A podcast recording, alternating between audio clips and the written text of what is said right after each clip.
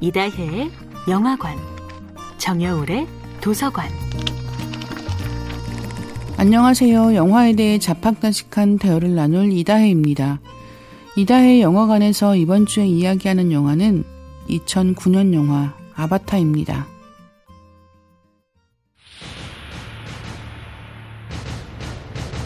제임스 캐머런 감독은 새로운 시각 기술을 통해 독자적인 이야기를 펼쳐보인 할리우드 영화 감독 중 한 사람입니다.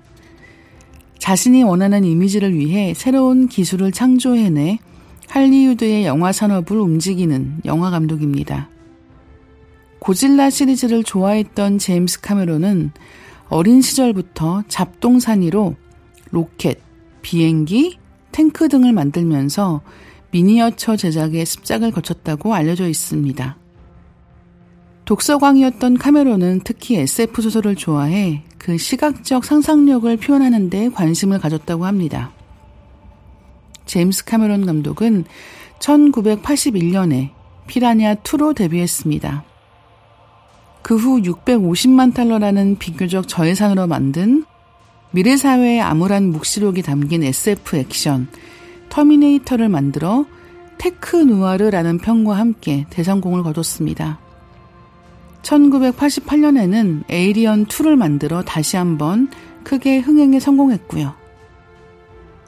터미네이터와 에이리언 투의 성공으로 영화사의 돈을 마음대로 쓸 수 있게 되자 그는 새로운 특수효과를 개발해가면서 시각세계의 표현 영역을 넓히는 데 주력했는데요. 어비스와 타이타닉을 만들 때는 제작비가 예산을 초과하자 연출비를 포기하면서 매달렸다고 알려져 있습니다.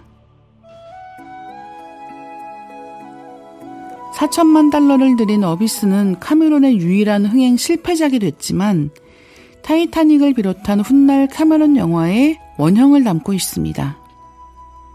어비스, 타이타닉부터 신작 아바타 물의 길까지 모두 바다를 무대로 한 이야기를 당대의 영상기술을 총동원해 보여준다는 점이 공통점이고요.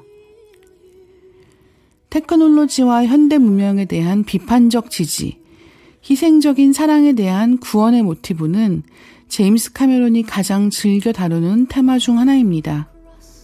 어찌 보면 익숙한 이야기지만 이야기에 걸맞는 기술을 통해 만들어낸 영상은 관객들을 여전히 매료시키고 있습니다. 이다혜의 영화관이었습니다.